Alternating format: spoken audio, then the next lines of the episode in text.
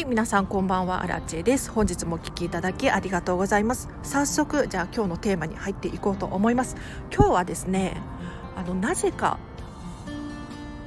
使われていないお気に入りを引っ張り出して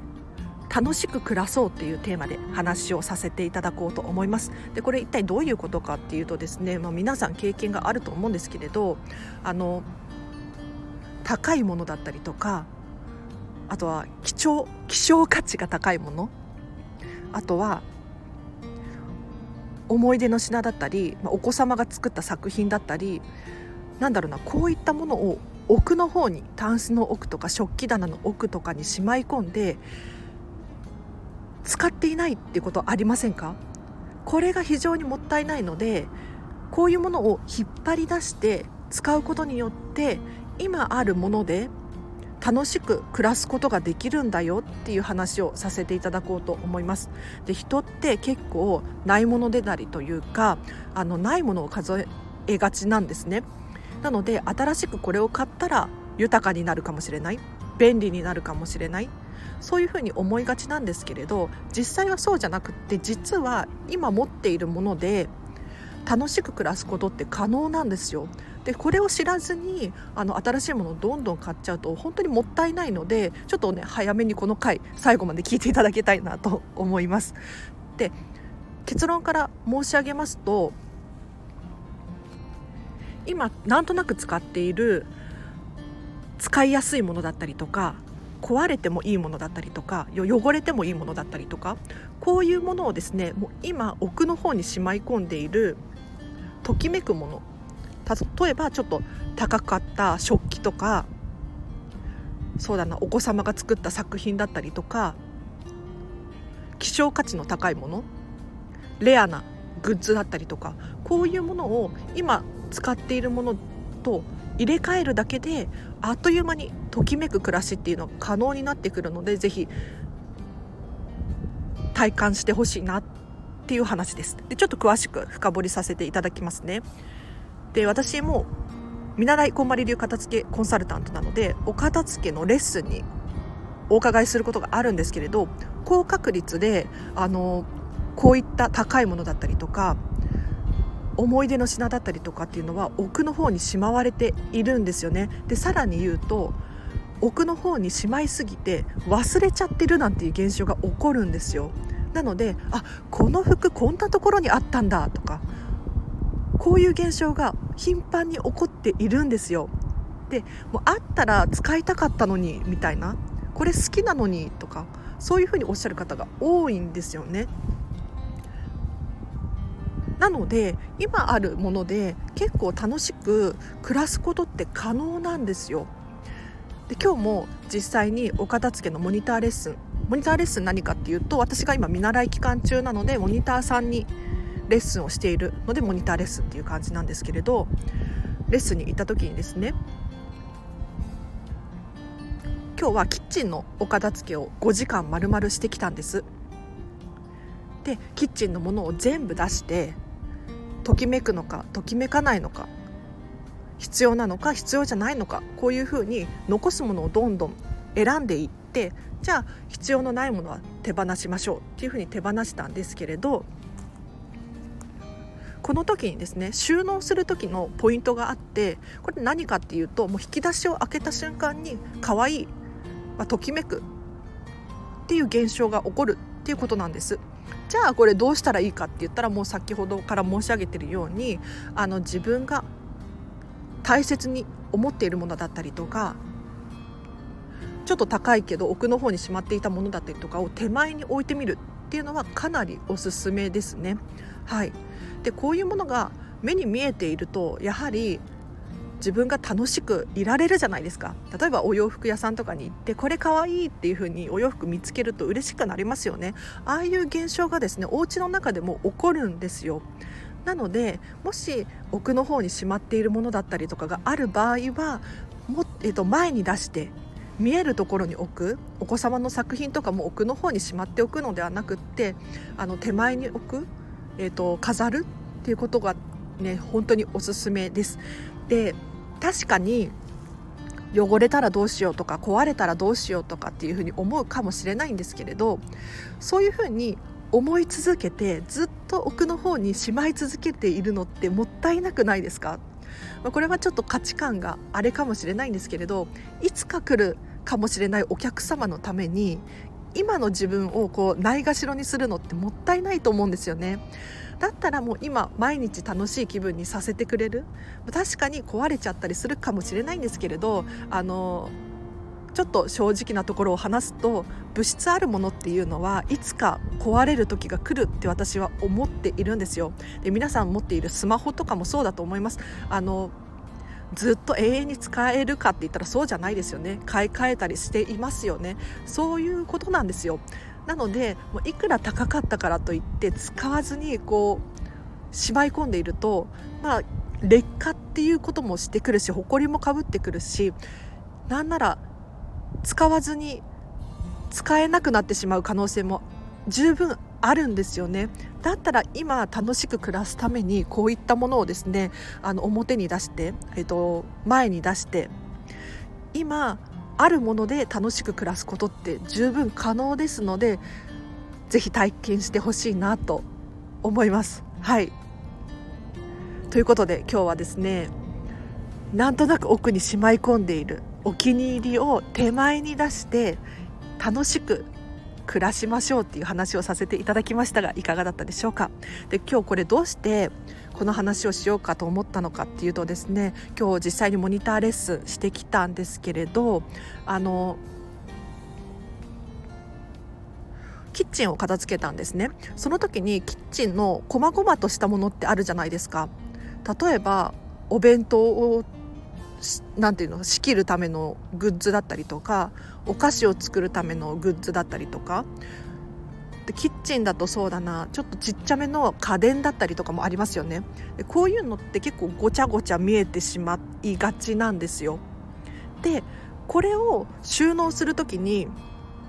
ごちゃってなってると見た瞬間にそんなにときめかなかったりするんですがどうしたら解決できるかっていうとですねえーと、お気に入りの箱だったりとか袋を使うっていうのが非常におすすめです。お気に入りの箱って何かっていうと例えばお菓子をいただいた時のちょっと立派な箱だったりとかあとお気に入りの袋とか皆さん持ってると思うんですよなんとなく取ってある袋ありませんか？なんかポーチとか巾着袋だったりとかなんか何かを買った時に入ってた不織布の袋だったりとかこういったものをですねあの細々としたものをポポンって入れるだけですっきり見えるんですよ。なので今日もねお客様のところに行って感じたのはなんとなく取ってある巾着袋だったりとかこういうものをですねあの細々としたものを入れるだけですごく可愛くなったんですよ。今までは引き出し開けたらごちゃごちゃって入ってたんですけれどあの袋に入れるとか見えないようにしておくっていうことですね。箱に入れたりとか。そうすることによって確かに袋の中はちょっとごちゃってしてるかもしれないんですけれどあの見た目が可愛いじゃないですか。可愛いというかお気に入りのものじゃないですか。だから自分がハッピーでいられるんですよね。なのでこういったものをあの利用する。要するに使っていないハンカチだったりとかもあのお箸とかカトラリーの下に引いてみたりとかすることによってあのしまい込んでいるんじゃなくって目に常に見えている状態にしておく。それだけですごくハッピーな気持ちにさせてくれるんですよ。なので皆さんもぜひまあ高価なものじゃなくても自分自身がですねときめくって思って取ってあるのになぜか使われていないものって結構あると思うんですよね。例えば私は最近ですねキーホルダーがそうだなって思ったんです。というのもあのときめくキーホルダーを持っていたんですけれどあの鍵を持ってなくて そう使い道がなくってずっと取ってあるだけだったんですがえっ、ー、と最近ジムに通い始めたんですけれどこのジムの鍵がですねちょうどそれにぴったりだなと思って使い始めたんですよ。なのでやはり好きなんだけどときめくんだけど使っていないもの。こういうものをどんどん使ってあげることによって今あるもので十分楽しく暮らせる。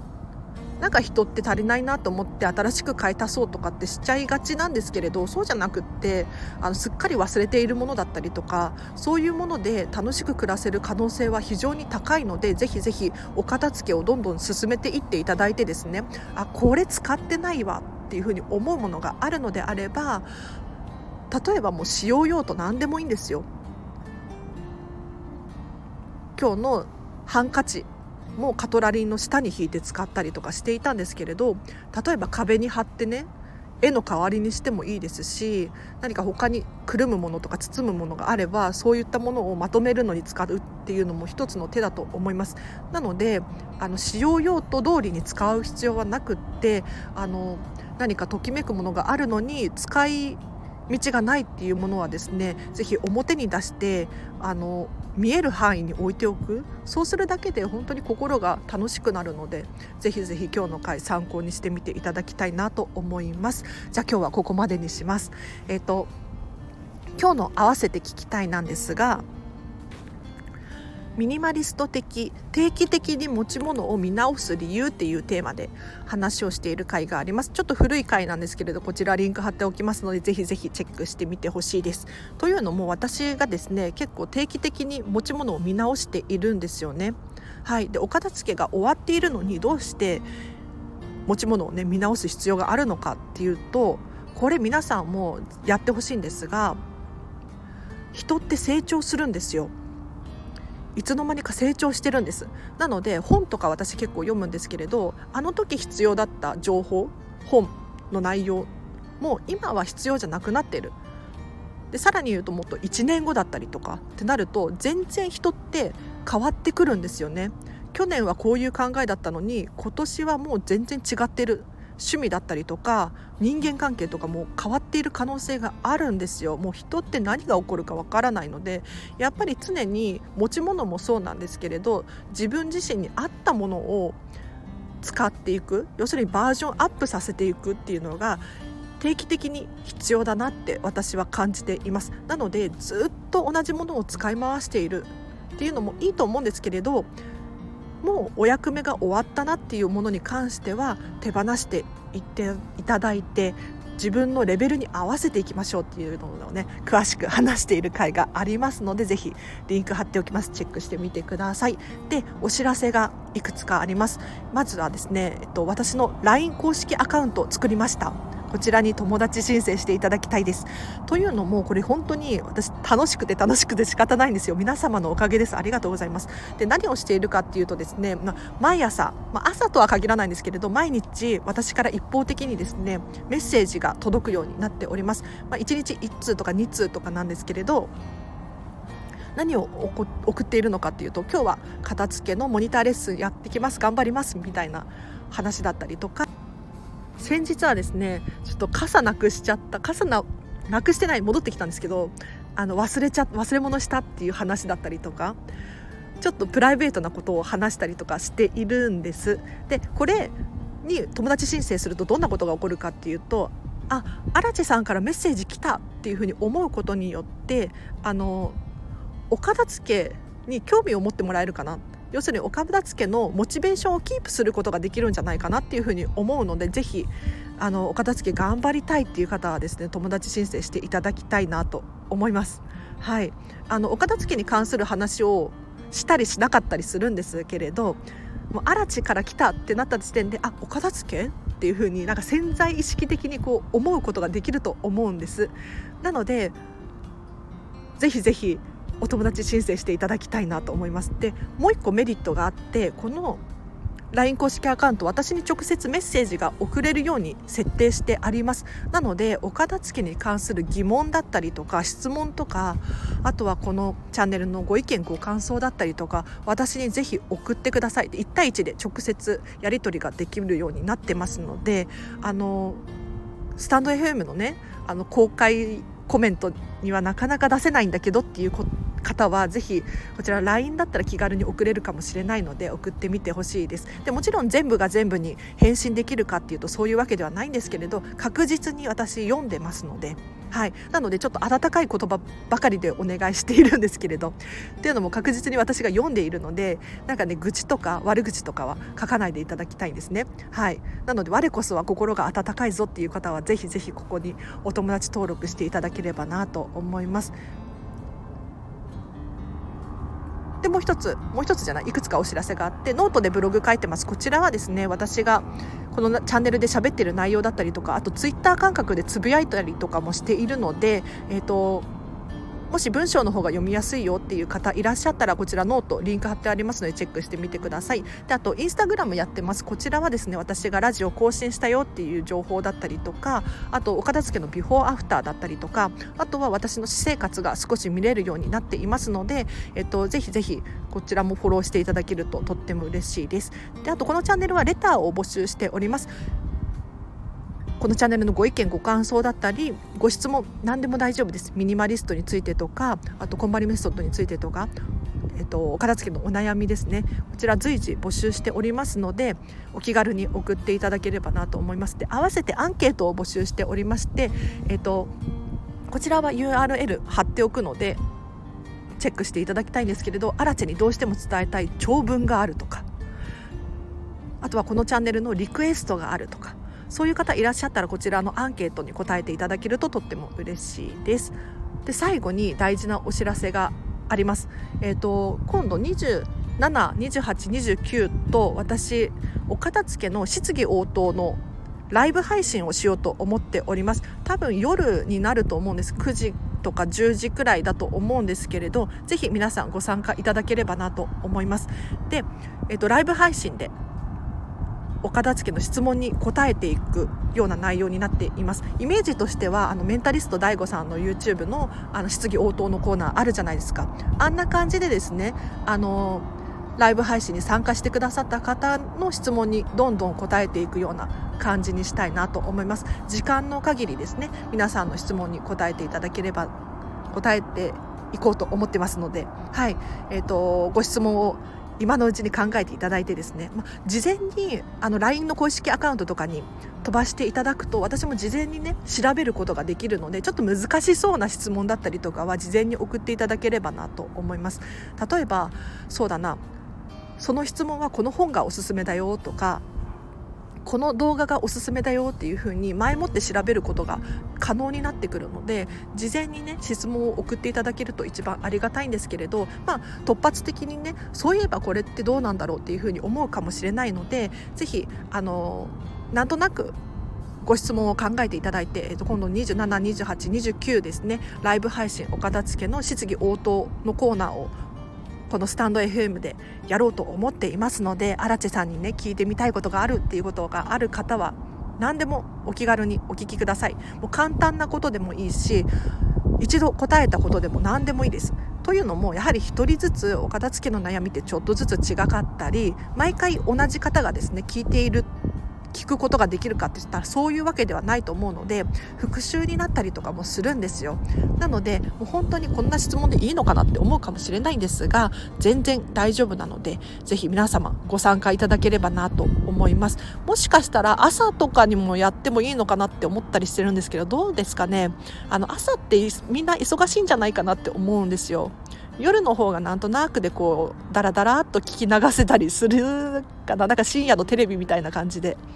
できるんじゃないかなっていうふうに思ったりしたんですよね。どうなんだろう、まあ、ちょっと実験的にやってみますね。はい、でどうしてこんなことをするのかっていうと,、えーと、ちょっとね最近スタンド FM もうちょっと頑張ろうかなって 思ってですね。